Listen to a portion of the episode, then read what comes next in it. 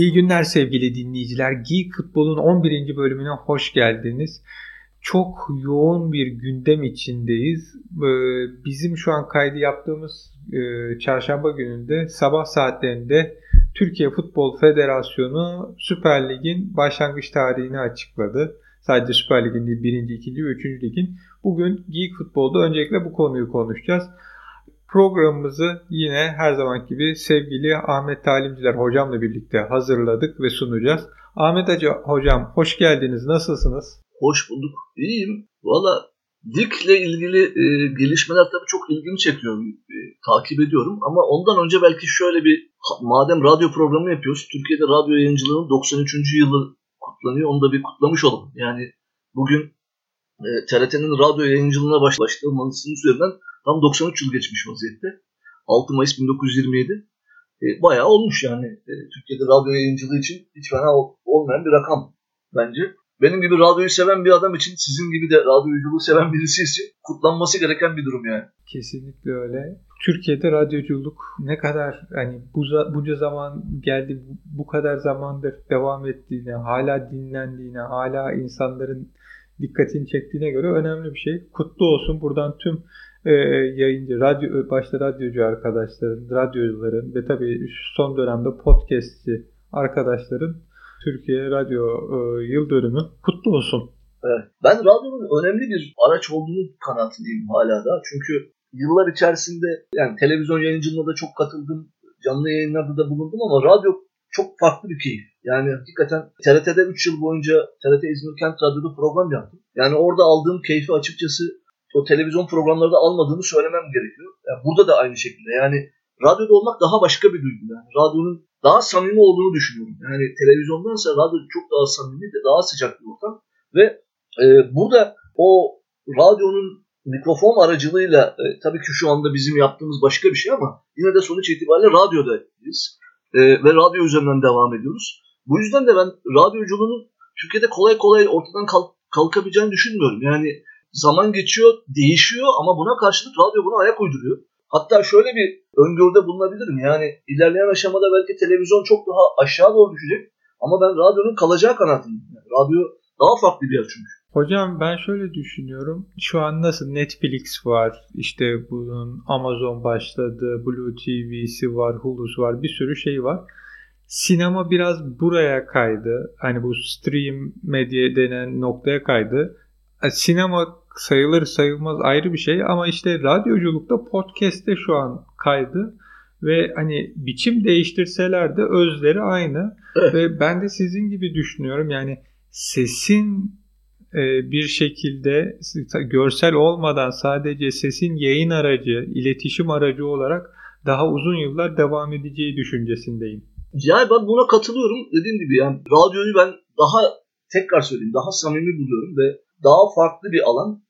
Bir de tabii özellikle benim gibi o radyo ma- radyodan maç yayınlarıyla büyüyen bir kuşak için radyonun özellikle de spor üzerinden kurduğu bağlantı çok daha farklı bir şeydir. Yani ben uzun yıllar boyunca İzmir'de Atatürk Stadı'na, Alsancak Stadı'na her gittiğimde o stadyumlarda mutlaka ellerinde yani küçük radyolarla beraber maç eden onlarca insan olurdu. Onlar bir taraftan radyodan kulaklar radyoyu dinlerlerdi, öbür taraftan da maç seyrederlerdi. E, bu başka bir şeydi. O yüzden de e, yani ben o radyonun verdiği keyfin çok önemli olduğunu düşünüyorum. Yani radyonun Türkiye'de e, sporun özellikle de futbolun yerleşmesinde çok büyük bir etkisi. İşin bir de bu tarafı var.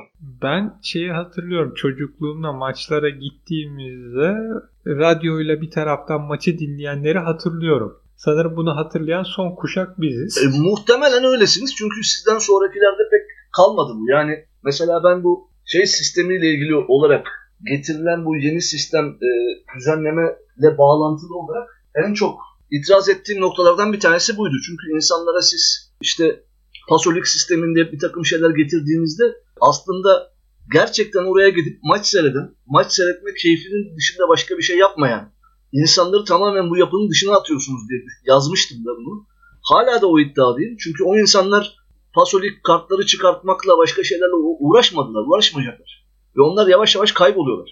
Halbuki onlar gerçekten çok iyi birer spor sever, futbol severdiler. Yani onlar maç seyrediyorlardı, Radyodan maç yayınlarını dinliyorlardı. Orada boş zamanlarını geçiriyorlardı. E, bu insanların büyük çoğunluğu kavgalara, gürültülere falan da karışmıyorlardı. Yani biz onları bir anlamda sahaların dışına attık. E, onların en çok sevdiği şeyi ellerinden aldık. Bir de işin böyle de bir yanı var maalesef. Zor. Hocam peki Türkiye Futbol Federasyonu'nun verdiği karara dönersek. Yani birilerinin elinden futbolu aldık ama başkalarının para kazanması için futbolu alet mi ediyoruz? Ya bence çünkü şöyle, bu tamamen bir para kazanılsın. Yani kulüpler zor durumda, para kazansın. İşte yayıncı kuruluş para vermiyor. Sizin yazınızda da belirttiğiniz gibi parayı almak için çözüm maçların başlaması gibi. Evet. Karar verdiler. Maçlar başlasın ki yani yayıncı kuruluştan da para gelsin. Kulüpler de biraz rahatlasın. Şimdi tam bu verdiğiniz özet e, minvalinde gidiyor iş. E, oradan yürüyoruz. Ama ben biraz daha bizi dinleyenler açısından bu tabloyu biraz daha genişletmek istiyorum. Yani öyle bir ruh hali yaratıldı ki ülkede sanki korona günlerindeki tek sorunumuz Süper Lig'in şampiyonluğu kim olacağı, işte kupa maçlarının nasıl tamamlanıp tamamlanmayacağı gibi bir algı yaratıldı ve bu algı üzerinden yürüyor. Tabii bu algının yaratılmasında özellikle yayıncı kuruluşun çok büyük etkisi oldu. Yani yayıncı kuruluş maçlar oynanmadığı sürece parayı vermeyiz dedi. Bunun arkasından e, tabii şöyle bir durum söz konusu olmaya başladı. Şimdi tabloyu netleştirmek açısından şunu ortaya koymak lazım. Daha evvel de bu ifadeyi kullanmıştım. Tekrar kullanacağım. Türkiye'de e, Süper Lig'in aslında ederi söz konusu olan yayıncı kuruluş tarafından verilen bedel değil. Yani o kadar büyük bir bedele sahip değiliz aslında. Yani işin bir de böyle bir tablosu var. Bunun karşısında ise e, bu paraların verilmesinin nedeni nedir derseniz işte orada devreye siyaset spor ilişkisi giriyor. Yani yayıncı kuruluşun e, Katarlı olması, işte yayıncı kuruluşun bizzat çağrılması, işte onlara telkinde bulunulması, ardından bu anlaşmaya yanaşması. Geçen sezonun başında biliyorsunuz anlaşmadan cayıyorlardı çünkü maliyetler çok hiçbir şekilde karşılanmıyordu ve bunun üzerine e, çekilmeyi düşündüler. Ve yine araya birileri girdi. E, bu sefer de kuru sabitlediler. E, beş lira seksen kuruş. E, şu anda yedi lirayı geçti kur. Zaten kulüpler zarar üstüne zarar ediyor aslında. Buradan bakarsınız. Ama yine de bugün Futbol Federasyonu Başkanı olan zatın konuşmalarına bakarsanız kendisinin yapmış olduğu açıklamalarda gene yayıncı kuruluş şu ifadeyi kullanıyor. Mesela diyor ki kupa maçları zaten e, şifresiz yayınlanıyordu ama bu tarafta maçlar E, yayıncı kuruluş para veriyor e, ve bunun karşısında şifreli yayınlıyor. Buna yapabileceğimiz bir şey yok. E peki öbür taraf da para veriyor. Yani A-Spor, A T V, A-Spor oraya hiç para vermiyor mu? Veriyor. Ama bunun karşılığında e, verdiği için şifresiz yayınlayarak zaten kendi reklamını yaparak bu ifadeyi bu olayı götürüyor. Aslında şimdi durum şuradan tuhaflaşıyor. Baktığınızda e, yayıncı kuruluş buradan girdi. Dedi ki ben para vermeyeceğim. Kulüpler nasıl bir şekilde e, çarkı döndürebiliriz riski içine girmeye başladılar ve onlar da topu birdenbire federasyona döndüler. Kulüpler Birliği işte bir takım şeyler önerdi. İşte elimizde A B C D planlarımız var dendi. E, Mehmet Şepil'in başkanlığında. Ha bu arada tabii dinleyenler açısından özellikle şu vurguyu da yapalım. Bütün bu görüşmeler hep online yapılıyor. Yani bir araya gelinmiyor. Sosyal mesafe işte ilgili bütün her bütün kurallar uyuluyor. Herkes kendi evlerinden, kendi ofislerinden e, bu organizasyonu gerçekleştiriyor. Şimdi böyle bir durum var. Şimdi bunun altını şuradan çizeceğim. Şimdi bu neden önemli? Dün Sağlık Bakanı ile Futbol Federasyonu Başkanı bir toplantı yaptılar. Şimdi herkes şunu bekliyordu. Birkaç gün önceden beri işte ligin kaderi yarın belli olacak. Ligin kaderi pazartesi belli olacak. İşte salı günü belli olacak. Şöyle şöyle herkes hazırlandı. E, salı günü oldu, biz bir baktık. Yani yine o sosyal mesafe kuralına uyulmuş. Bakan ve e, Futbol Federasyonu Başkanı arasında nereden baksanız iki iki buçuk metrelik bir mesafe var. Öyle oturuyorlar. Biri bir başta, öbürü başka bir başta. Ve e, konuşulmuş ama konuşulmaya bak, konuşmadan ortaya çıkan sonuca e, ben dün akşam öğrendiğimde e, oğluma şu ifadeyi kullandım. Dedim ki yani yarın bunun e, liglerin başlayacağı kararı çıkacak. Çünkü Sağlık Bakanı şöyle bir ifade kullandı. Yani liglerin başlamasının kararını biz alamayız. Bu karar Futbol Federasyonu'na aittir. Şimdi burada tuhaf bir durum var. Neden tuhaf bir durum var? Ülkede pandemi, yani dünyada pandemi var. Dünyadaki pandeminin Türkiye'deki yansıması, bütün bu süreci idare eden kim? Sağlık Bakanı. Sağlık Bakanı ve Bilim Kurulu'ndan E, bütün görüşler alınıyor. E şimdi siz ardı ardına e, Sağlık Bakanı'nın açıklamalarına bakın. Birbirine, birbirinden tuhaf açıklamalar geliyor. Bir, işte Futbol Federasyonu kendi alacak kararı. E işte ardından gelen soru e, A V M'ler, e, A V M'leri biz kapatmadık, onlar kendileri kapattılar. E şimdi baktığınızda e, insanın aklına şu geliyor. Yani özellikle e, büyük sermaye, e, yani büyük ekonomi var olan zorlukları aşabilmek için bir takım baskılarda bulunuyor ve e, bunun karşılığını alıyor gibi bir durum ortaya çıkmaya başlıyor. Yani futbol maçlarının oynanması kaldı, bütün her bütün sorunlarımız halledildi. Çünkü şuradan bakıyorum. Yani baktığınızda şu anda Türkiye'de binlerce insan, hatta milyonlarca insan işine gidemiyor. Yani çalışamıyorlar, dükkanlarını açamıyorlar ve bunların büyük çoğunluğu da küçük esnaf. Yani bizim her zaman gitmiş olduğumuz berberimiz, kuaförümüz, kahvehanemiz, e, işte manavımız, pek çok yer kapalı. Ve böylesi insanlar zor durumdayken bütün sorunumuzun sanki Süper Lig'de maçların oynanması üzerinden gitmesi gibi bir tuhaflık bizim önümüze kondu. Ve futbol sanki sadece bu yapının bir parçasıymış gibi algılan, bizim algılanmamız istendi. Ve bunun üzerinden bir hikaye yazılıyor aslında. Ve şimdi bu hikayeye baktığınız zaman da Futbol Federasyonu Başkanı bugün toplantı yaptı. Toplantıda da ben çok dikkat ettim. Yani baktım konuşmalarına. E, konuşmada gördüğünüz tablo çok ilginç. Yani Futbol Federasyonu Başkanı açıklamayı yapıyor. Ama açıklamalarda mesela e, gazeteciler online katılıyorlar. Toplantıyı idare eden T R T'nin e, onlarca lira para ödediği Ersin Düzen, o bütün bu yapıyı kontrol ediyor. İşte işte şuradan şu haberden şu şu kişi soru soruyor diyor. Futbol Federasyonu Başkanı cevap veriyor. Futbol Federasyonu Başkanı'na soru soruyorsunuz. Diyorsunuz ki işte e, oradakilerden bir tanesinin sorusu, hatta bugünkü yazıma da aldım. Diyor ki işte herhangi bir teknik ekipte, yani futbolcu değil teknik ekipte bir şey çıkarsa ne olacak? İnşallah çıkmayacak diyor. İnşallah çıkmaz diyor. Cevap bu.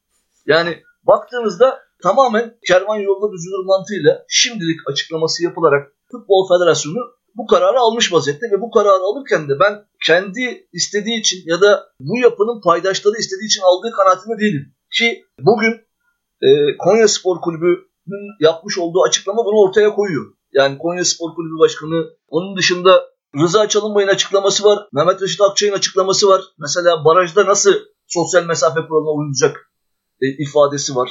Yani baktığınız zaman hakikaten bu durumun nasıl bir şekilde devam edeceği konusunda hiç kimsenin bir e, kanaati yok. Herkes bekliyor şu anda. Ve her hepimiz bekleyerek on iki Haziran'a odaklanmış vaziyetteyiz.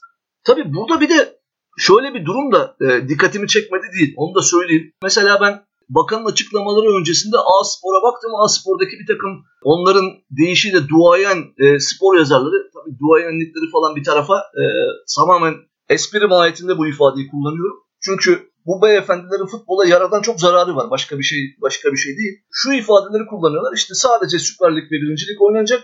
Diğer ligler oynanmayacak. Onlar tamamen bitti. Ve her şeyi bilen e, edasıyla konuşuyorlar. Bu durum e, geçen günkü yazımda da belirtmiştim. Yani bu Bu durum hakikaten çok can sıkıcı bir şey. Yani futbolun önde gelen bir takım isimleri, Futbol Federasyonu Başkanı, işte Gençlik Spor Bakanı değil de bir takım oradaki gazetecilerin bu ifadeleri kullanmaları, bunların söylediklerinin ortaya çıkması pek akıl alır gibi bir durum değil. O zaman insanın aklına şu geliyor. Ya neden o zaman Futbol Federasyonu Başkanı var? Neden işte bir takım diğer yetkililer var? O zaman onlar konuşsun. Yani böyle bir garip de bir ruh hali içindeyiz ve o ruh hali içerisinde biz futbolun ne olup ne olmayacağını konuşuyoruz ve çok ilginç bir şekilde şu ifadeyi de kullanayım. Bugün sosyal medyada da baktım, farklı yerlerde baktım. Herkes şunun derdinde yine. Mesela o az önce duayen dediğim bir takım isimler. Ya biz aslında normalde oynuyorduk. Birileri çıkıp çomak sokmasaydı tamamlardık ligi. Bu ifadeleri de kullandılar. Yani seyircisiz oynuyorduk ve problem de yoktu. Bu kadar vaka da yoktu. Yani birileri yaygara yapmasaydı bu iş zaten şimdiye kadar çoktan bitmişti diyenler de oldu. Ya da bakıyorsunuz ısrarla birileri şunu söylüyor. Ya nasıl Fransa verdi, Hollanda'da tescil edildi, e, Türkiye'de de tescil edilsin, Trabzonspor şampiyon olsun. Böyle e, garip garip ifadeler. Yani hani koyun can derdinde, kasap et derdinde ifadesi, e, kelime deyimimiz vardır. Tam uyuyor buna. Yani bütün her şeyi bitirdik.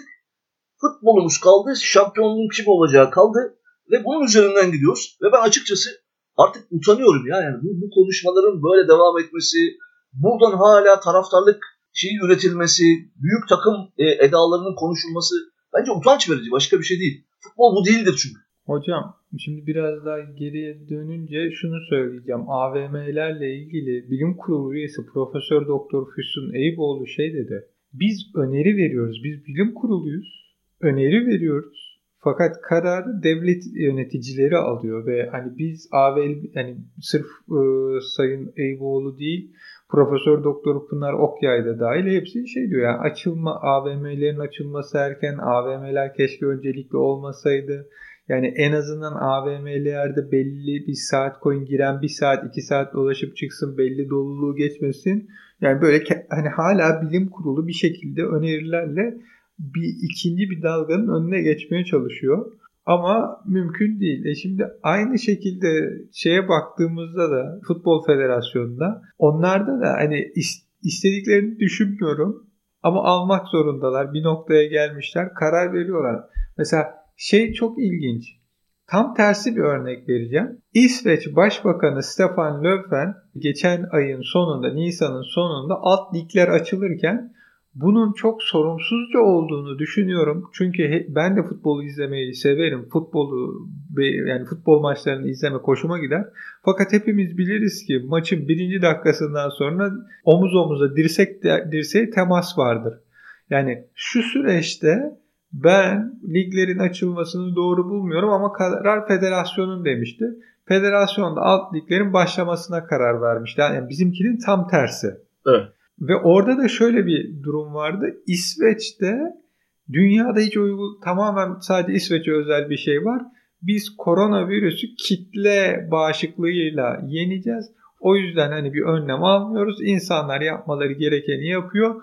Hani bu mantıkta oldukları için orası izin verdi ama biz tam tersiyiz. A V M'ler açılacaksa, futbol maçları bu kadar süreden sonra başlayacaksa biz altmış beş yaş üstündekilerle yirmi yaş altındakileri bunca zaman niye evlere kapadık? Berberleri, kuaförleri, güzellik salonlarını niye kapadık? Ve yani bunların hepsi bitti de bir anda hani biz koronavirüsü bu kadar kısa sürede yendik ki test sayısı düştüğünde vaka sayısı azalıyor. Evet. Böyle tutarsızlıklar var ve bunların sonucunda da maçlar başlayacak. Hani seyircili, seyircisiz geçen programda konuştuğumuz hani gol oldu mu ne olacak, sarılacak mı, sarılmayacak mı, araya ne konacak? E işte bir futbolcu da çıksa bir teknik, hani bu Futbol Federasyonu'nun başkanı, Futbol Federasyonu Başkanı'nın e, şeylerde çıkarsa e, teknik heyette ne olacak? Çıkmayacak inşallah lafı. Bana Amerika'daki bir arkadaşın sözünü anlattı. Kendisinin sigortası yoktu biz konuştuğumuzda. Hastalanırsan ne yapıyorsun diyordum. Ayetel Kürsi var diyordu. Yani bu mantıkta tamamen faslı bir arkadaşımın cevabı buydu. Bizim Futbol Federasyonu'nun cevabı da bu faslı arkadaşın cevabı. Ayetel Kürsi var, çıkmayacak. Fakat dilerim yani ne futbolcularda, ne teknik heyette, ne orada görevli polislerde, korumalarda, işte masörlerde, hakemlerde hiç kimse de olmaz. Ve hani Temmuz sonuna kadar şu süreyi kazasız belasız atlatırız diyorum ama çok da inanmıyorum. Yani keşke dediğim gibi olsa ama yani bu kadar kişinin bir arada olacağı, tamamen seyircisiz oynansa bile bu kadar kişinin bir arada olacağı şey çok doğru gelmiyor. Ya yazıdan bir şey paylaşmak istiyorum tam da bununla ilgili olarak. Yazının sonunda bu gece yayınlanacak olan yazıdan bir küçük bir paragraf, bir şeyler okuyayım. Tabii ki. Futbol severlerin bazılarının bu, işi, bu içinden geçmekte olduğumuz süreç içerisinde bile halen takım gözlüklerini terk etmeyerek kendi takımları üzerinden ahkam kesmeye devam etmeleri ise tüm bu yapılmak istenilenlere gayet güzel kılıf hazırlamaya yardımcı olmaktan başka bir şey değildir. Futbol insana dairdir ve insan içindir. İşte bu yüzden de futbolun hayatın kendisinin önüne geçirmeye çalışmak, söz konusu yapının tabiatına aykırı bir durumun oluşmasına yol açmak demektir. Sadece paraya odaklı bir futbolun tüm dünyada olduğu gibi, ülkemizde de bizi getirdiği noktanın her ne olursa olsun show must go on, yani o show devam etmeli anlayışının olması, hem de bunca yıllık geleneğin ayaklar altına alınması anlamına gelmektedir, hem de insan sağlığının paraya tercih edilmesinin kabulü demektir. Yani baktığımızda aslında bugün yapılan açıklama ortada henüz ne olduğu belli olmamakla beraber şimdilik kaydıyla bile bu işin oynanacağını söylemek bile çok büyük bir risktir. Yani biraz daha beklenebilirdi, biraz daha sürecin nereye doğru gideceği. Yani siz takımlara şunu söylerdiniz. Bakın arkadaşlar, siz altışarlı hazırlanıyorsunuz. Bir de bu işin bu hazırlık boyutu var biliyorsunuz. Evet. Yani bu insanların hazırlanması gerekiyor. Mesela Yılmaz Vural'ın da bugün açıklaması var. Diyor ki mesela biz hazırlık maçı yapabilecek miyiz? Bunu soruyor. Yani neye göre yapacaksınız? O insanların hazırlık olmadığını nasıl test edeceksiniz? Ve problemlerden bir tanesi de şu. Sadece yukarıdaki takımlar yok ki. Yani bizim Süper Lig'deki durum bu. Buradan anladık. Ama birinci ligi de hadi kısmen çözdük. E, ikinci lig, üçüncü lig, amatör ligler, buralarda nasıl yapacaksınız? Yani kolay değil bu süreçler. Yani aynı önlemleri alabilmeniz, aynı şekilde bütün bu süreci sürdürebilmeniz, o takımların bir yerden bir yere seyahat etmesi, bunlar hakikaten çok büyük olaylar. Ve büyük bir problem bizi bekliyor. Hepimizi bekliyor. Yani ama tabii şöyle bir durum var. Onu da gayet iyi biliyoruz. Bu ülkede yani Murat Onmunga'nın çok güzel bir sözüdür. Kimse rezil olmaz. Yani yaptığından dolayı kimse de cezalandırılmıyor. Bir de işin böyle bir boyutu var. Yani siz iyi de yapsanız, kötü de yapsanız bir şey olmuyor size. İşin en önemli ilgi çekici noktalarından bir tanesi bu. Yani yarın bir gün Futbol Federasyonu bütün bu olup bitenler sonrasında yaşayabileceği en büyük kriz ne olur? Nihat Özdemir gider. Ki gider mi ondan da emin değilim. Yani ne olacak ki? Hiçbir şey olmuyor. Yani ölen öldüğüyle kalıyor. İstifa eder, istifası köşkten döner. Yani, yani çünkü spor siyaset ilişkisinde öyle bir yerdeyiz ki bunu ifade etmek bile bu kadar kolay değil. Yani artık Futbol Federasyonu hesapta özel bir kurumdan bahsediyoruz ama özel olmadığını hepimiz biliyoruz. Ortada özellik falan yok. Hepimiz kendimizi kandırıyoruz. Yani böyle bir yapı içerisinde, yani Türkiye'de e, açık konuşalım, Türkiye'de futbolu e, Nihat Özdemir yönetmiyor. Lütfen Dilmen yönetiyor aslında. Çünkü Lütfen Dilmen bütün bu yapılı açıklamaları yapan kişi Lütfen Dilmen. Nihat Özdemir değil ki. Nihat Özdemir gördüğümüz. Görenin arkasında Lütfen Dilmen var. Ve yani buradan gidiyor. E, ama buradan karşımıza çıkan tabloda bak tekrar söylüyorum. Ne futbol çıkar, ne futbol aklı çıkar, ne de insan insan faktörü. Futbol insan içindir diyorum. Yani biz ısrarla olmayan bir şeyin arkasından gidiyoruz. Yani o gün de bu maçlar seyircisi oynanırken de aynı ifadeleri kullanıyorduk. Ee, işte arşiv orada duruyor. Ee, yaptığımız yayınlar orada duruyor. Ee, o zaman da bunun tehlikelerini söylüyorduk. Şimdi de aynı tehlike devam ediyor. Çünkü henüz ortada yani bir takım vakaların azalması demek sürecin çözülmesi anlamına gelmiyor. Ülkedeki insanların henüz ne kadarının yani bir buçuk iki milyonluk insandan bahsediyoruz. Virüsle tanışan. seksen milyonluk ülkeden bahsediyoruz. O yüzden de büyük bir risk hala bizi bekliyor. Bütün ülkeyi bekliyor. E, bu yüzden de çok daha dikkat etmek zorundayız. Ama e, maalesef birdenbire yani önce futbolla başladık. İşte A V M'ler, A V M lobisi ifadeleri kullanılıyor. A V M'lerin açılması. Ama nasıl olacak ben de bilmiyorum. Yani sorun ortada duruyor. E, ve bir taraftan da ekonomik anlamda büyük bir e, sıkıntı hala devam ediyor. Gider pahalılaşıyor her şey. Ve bütün bunlar bizim önümüzde giderek daha artan bir e, sıkıntı kaynağı olarak durmaya devam edecek. Ama biz sadece ve sadece futbolu konuşuyoruz. Yani futbol maçları başladığı zaman sanki bütün sorunlarımız çözülecekmiş gibi. Hayır, çözülmeyecek. Yani futbol maçları sorunları çözmez. Ama futbol maçları tabii şuna yarar. E, futbol maçları insanların o var olan sorunlardan uzaklaşmasına yarayabilecek bir o atmosferin doğmasına yol açar. Başka şeyler konuşur. Futbol kitlelerin afyonudur hocam. Ya şimdi o kitle afyon ilişkisi üzerinden çok şey söyleriz. Yani oraya geldiğimizde şu ifadeyi de kullanmak lazım. Eğer bir, bir toplum uyumak istiyorsa e, her halükarda uyur. İşin bir de bu tarafı var. Yani e, siz gerçekten uyumaya niyetliyseniz bunun için futbola da gerekmez. Başka şeyler de sizi uyur. Bu tarafı da var olayın. Ee, öbür tarafından baktığınızda da bazı kitleler için de afyon değil, tam tersine diriltme aracı olarak da kullanılmıştı futbol. Yani işte e, gidelim İspanya'ya, Franco döneminde Barcelona örneğini verelim. Orada Katalan halkının e, kendi takımlarına sahip çıkması ve Barcelona'yı ayakta tutabilmek için kulübe üye olmaları ve insanların kendi kursaklarından kesip kulübü ayakta tutmaları örneği var. Şimdi de bu tarafı da var. Tabii ama orada şey de ufak bir anekdot. Barcelona iki yıl Amerika Birleşik Devletleri'nde maçlarını oynamıştır ve esas ismini aynı oradalarda da duyurmuştur Franco'ya karşı Katalan mücadelesine.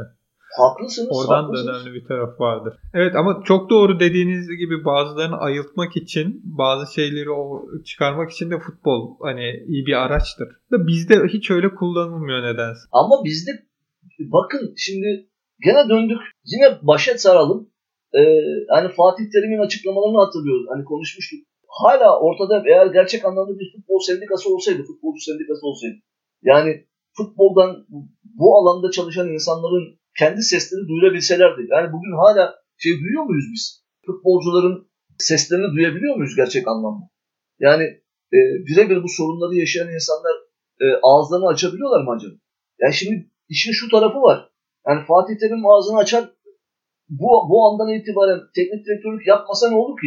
Hayatının sonuna kadar yetecek zaten gelire de sahip, kariyere de sahip, statüye de sahip. Hiçbir şey fark etmez.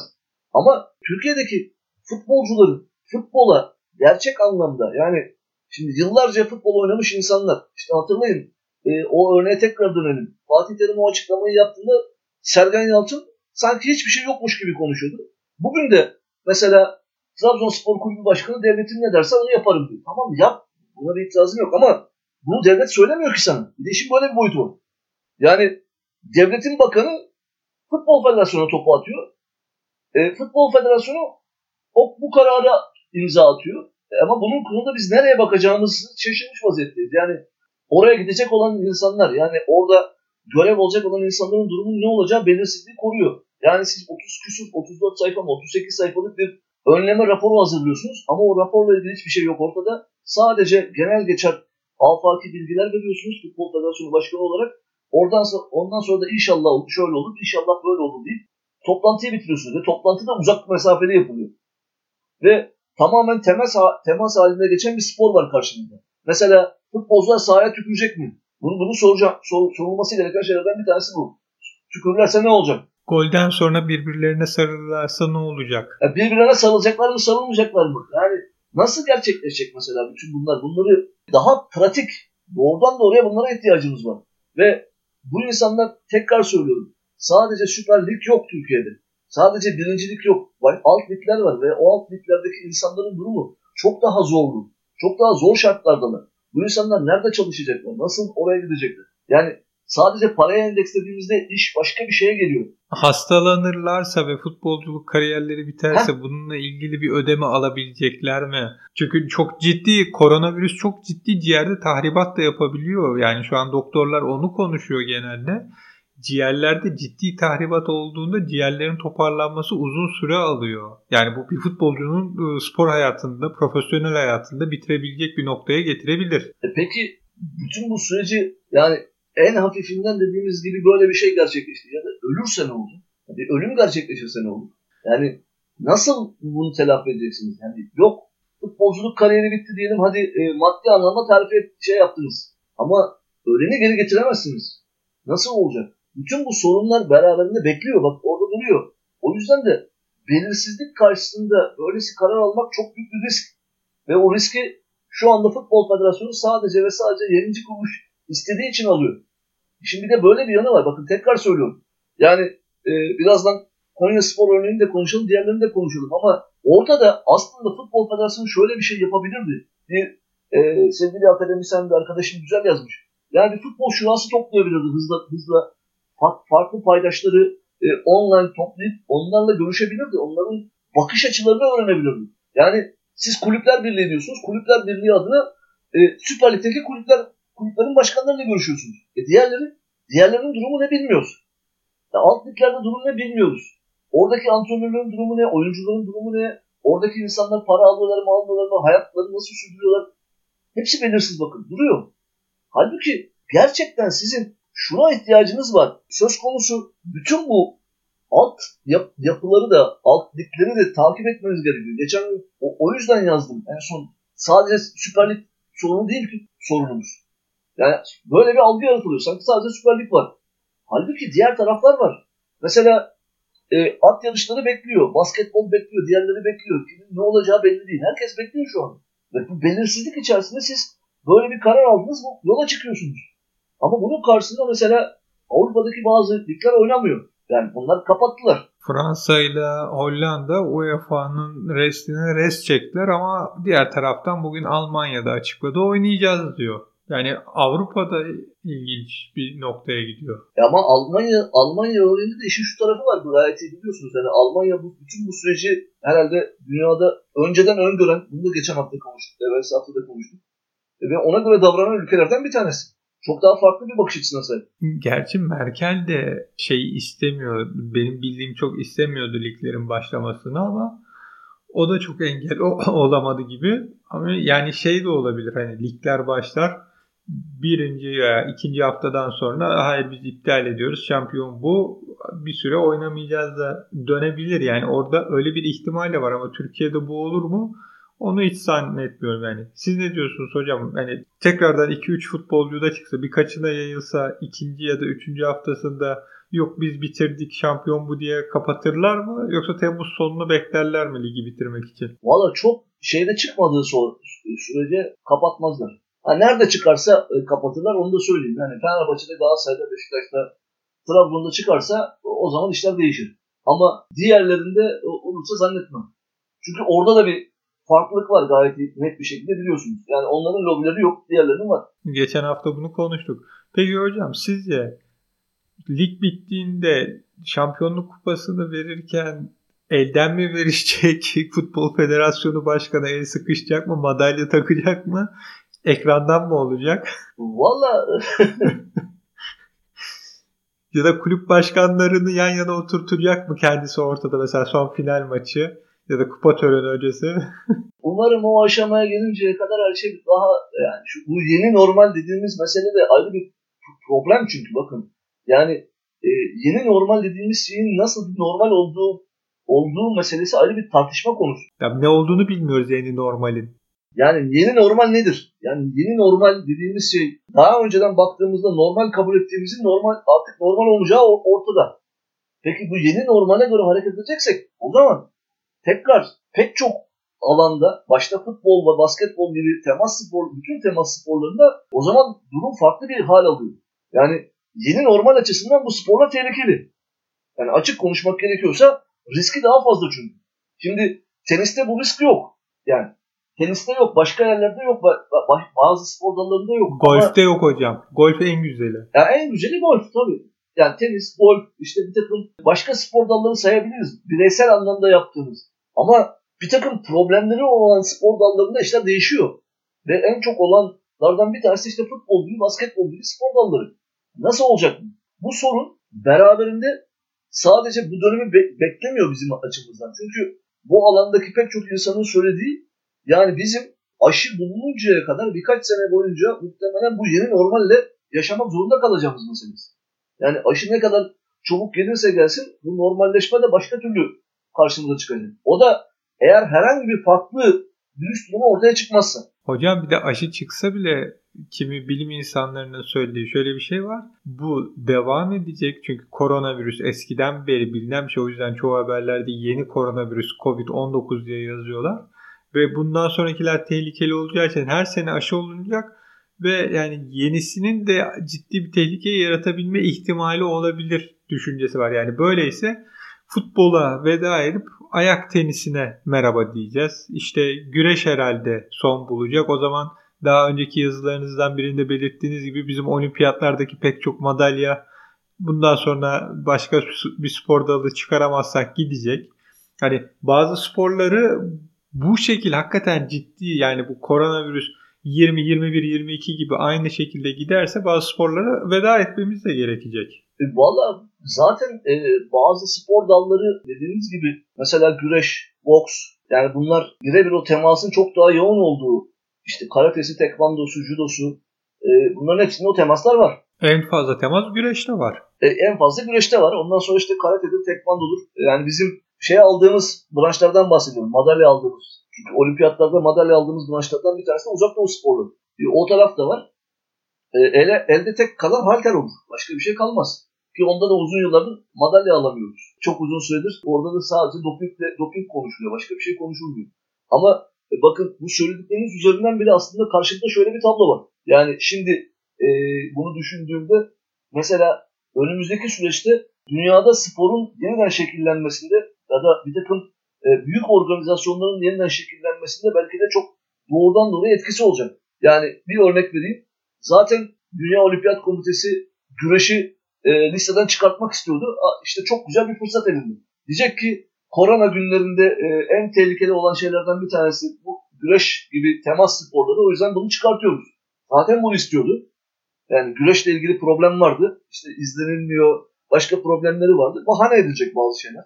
Ve onlar da çıkacak. Ama e, tekrar şu tarafından baktığımızda özellikle bizim gibi yani atasporu güreş olarak adlandırılan bir ülkeden bahsediyoruz. Türkiye'nin olimpiyat tarihinde en fazla madalyayı kazandığımız branş burası, güreş.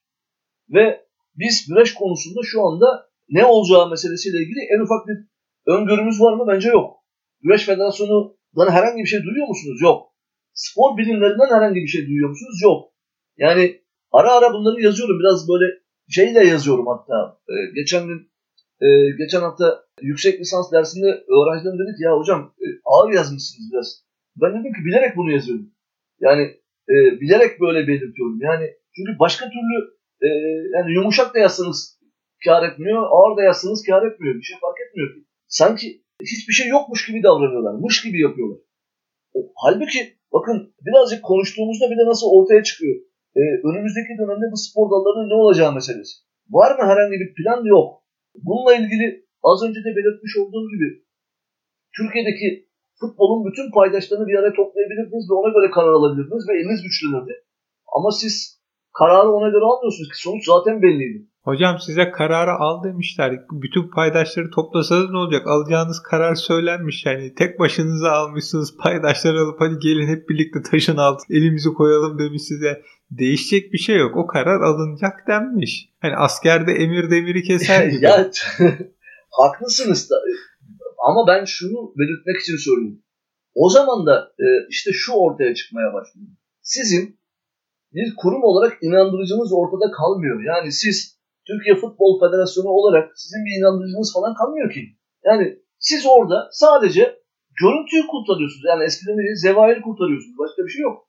Olan biten bu. Yani böyle baktığınızda siz cevap verebiliyor musunuz? Hayır. Ne olacağı biliyor musunuz? Hayır. Şimdilik kaydıyla bunları açtık. Nasıl yapacağız? Belli değil. Hiçbir şeyin cevabı yok.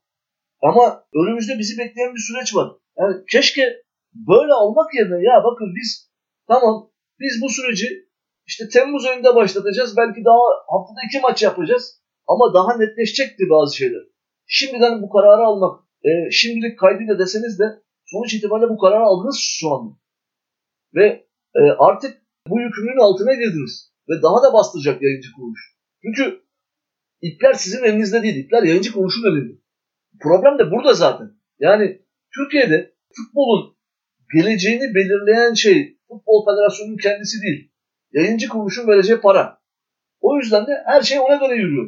Yani yayıncı kuruluş oynayın derse oynayacaklar, oynamayın derse oynamayacaklar. Bu kadar net bir şey, anlam çıkıyor buradan. Yani başkasını, başka bir görüş olduğunu istediğiniz kadar söyleyin. Ha, olayın şu tarafı da var, onu da söyleyeyim. Yani mesela bizde e, bazıları garip bir şekilde şu iddialarda bulunuyorlar. Ya işte şu andaki lideri şampiyon eder. Edemezsiniz. Neden edemeyeceğinizi de söyleyeyim. Çünkü Türkiye Fransa gibi, Hollanda gibi bir ülke değil. Yani orada bu kararı aldığınız zaman insanlar size ya niye bu kararı aldınız diye belki tepki koyabilirler ama bunu e, böyle bir şey havasına büründürmezler. İlerleyen aşamalarda da taşımazlar. Ama Türkiye'de gayet iyi biliyorsunuz. Biz hala şike sürecini konuşuyoruz. Hala çözemedik. Hala insanların kafasında devam ediyor problem. Hocam biz bunu zaten konuştuk bugün. Ha Trabzon, ha Başakşehir şampiyon ilan edilse bu yirmi otuz yıl hatta daha fazla sürecek bir tartışma şeyini başlatır. O yüzden de bir şeye dayandıramıyorsunuz. Nasıl yapacağınız da belli değil. Ve çözmeniz gerekiyor. Çözme, çözümün yolunda ben yani Haziran'da başlamak yerine belki Temmuz'da başlayabilirdiniz. Temmuz ortası Ağustos birkaç haftalık haftada iki maç bu şekilde çözebilirdiniz belki. Ama biraz daha netleşirdi. İnsanlar biraz daha önünü görebilirlerdi. Şimdiden bu kararı aldınız. Umarım bir problem çıkmaz ama yani bu problem çıktığı noktada da sıkıntı olacak. Onu onu söylemek lazım. Yani ben futbolcu olarak şunu düşünürüm. Ya ben mesela benim eşim e, şeye gidemiyor. Neydi onun adı? Spor salonuna gidemiyor ama ben futbol maçına gidiyorum. E burada bir gariplik yok mu? Ya da hafta sonları sokağa çıkma yasağı var ama biz maça çıkacağız. Yani hakikaten burada acayip bir durum var. Yani bizim yeni normalimiz böyle bir acayiplik olmaya başlıyor. Berbere gideceğim, maskeyle tıraş olacağım ama onun şeyinde yan yana mücadele ettiğim sırada adamın bütün teri tükürüğü üstüme gelecek. E işte. Berber de o kadar yani benim ense şeyimi, ensemdeki kılları alacak tarağa kadar genelge yayınlanıyor nasıl dezenfekte edeceğine. E, ama enseme dirseğiyle binecek ya da işte tekmesi gelecek kişiye ne olacak? Bilinmiyor.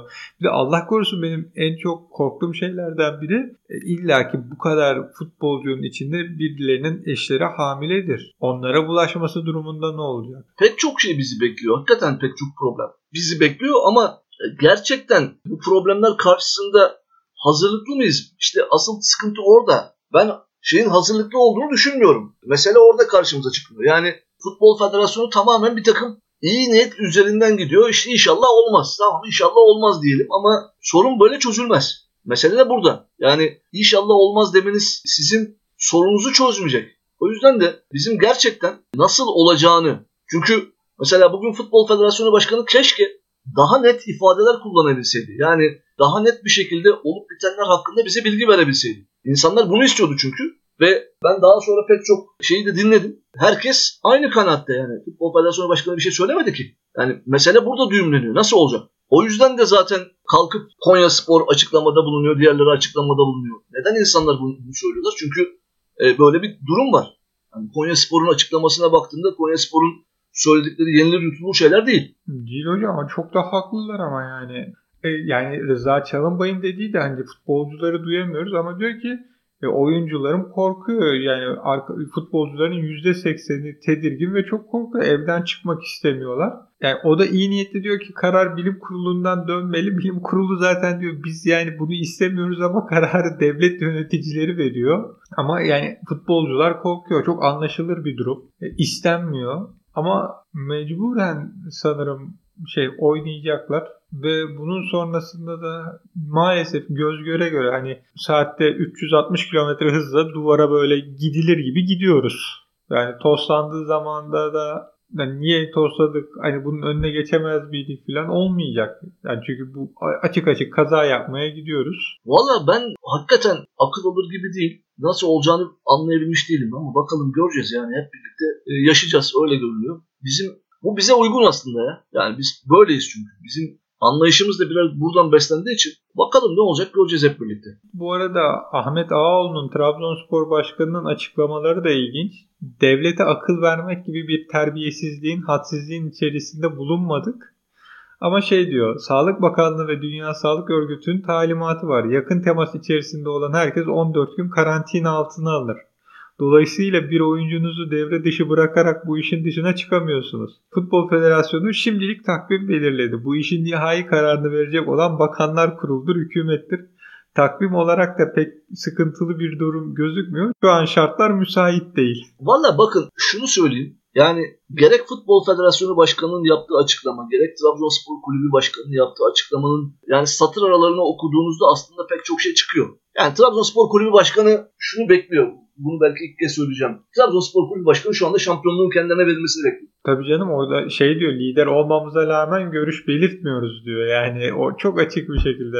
Yani açık açık söylemek gerekiyorsa Trabzonsporlu arkadaşlar da şeyi bekliyorlar. Ee, bir an evvel kendilerine verilmesini bekliyorlar. Ama ya şimdi burada ilginç olan husus şu. Böyle bir şeyin verilme, verildiği noktada yaşanabilecek olan sıkıntının ne kadar büyük olacağını herhalde farkında değiller.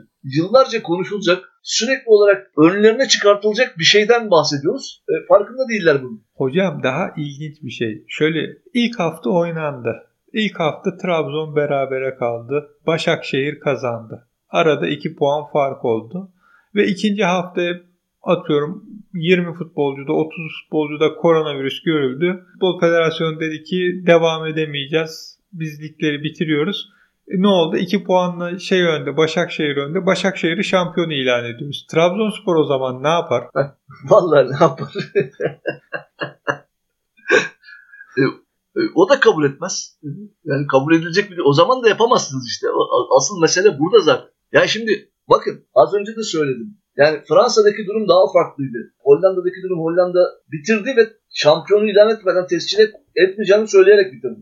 Orada başka bir şey yaptılar. Öbüründe Paris Saint-Germain zaten belli şampiyon olacağını. Hayır yani zaten fark vardı. Ee, çok büyük bir çok büyük bir sürpriz olmadığı sürece o zaten kapanmayacak bir fark. Yani aynı durum şu an için şey için de geçerli. Premier Lig için de geçerli. Yani çok büyük bir aksi durum olmadığı sürece Liverpool şampiyon zaten. Ama mesela bu durumu e, alın La Liga'ya götürün. Barcelona, Real Madrid birbirine çok yakında. Hadi yapın bakalım. Yapabilir misiniz? Yok, o kadar kolay yapamıyorlar, değil. Yapamıyorlar. Zaten yapamıyorlar. Devam edecekler. Ama yapamazsınız işte. Bur- burada problem var. Yani Barcelona'yı yaptığınız zaman Real Madrid'ler ne diyecek? Demeyecek mi ya işte aramızda şu kadar çok az bir puan farkı var.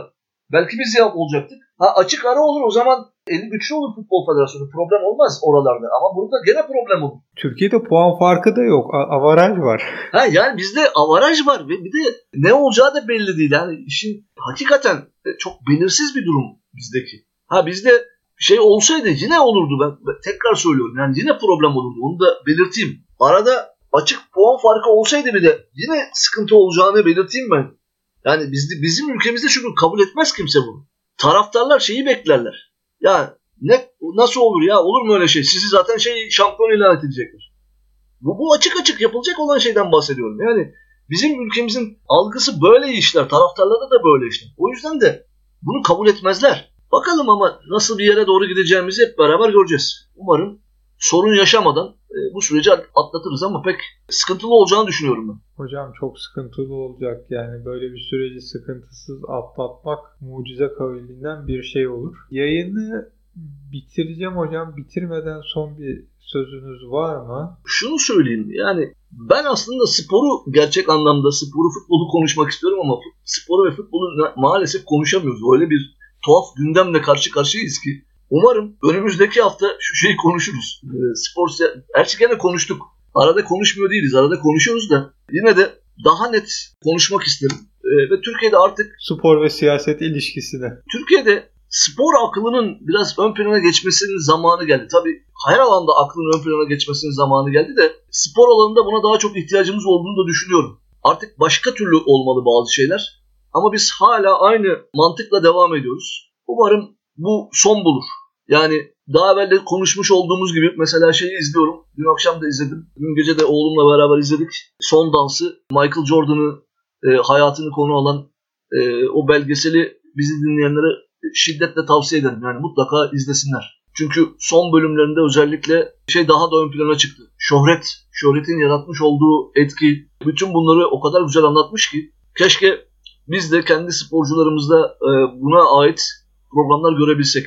Keşke. Yayını kapamadan bir de buradan spor yazarı Bağış Erten'in oğlu oldu ve adını Ekin Lefter koydu. Aileye hayırlı olsun diyoruz. Allah analı babalı büyüsün. Ayrıca Bağış Erten'in oğluna Lefter adını koyması açıkçası çok hoş bir davranış.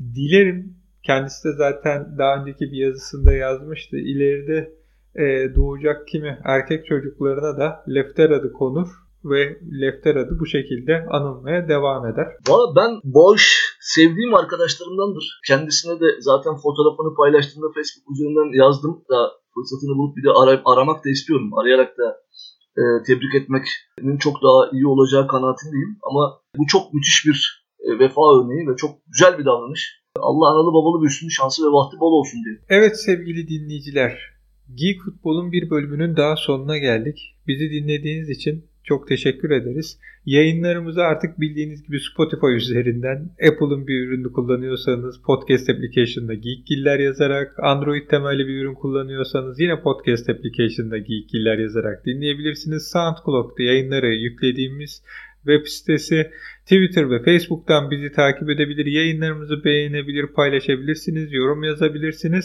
Bize ulaşmak isterseniz mail adresimiz geekgiller at gmail nokta com. Evde kalın, sağlıkla kalın, mutlu kalın, bizde kalın, hoşça kalın.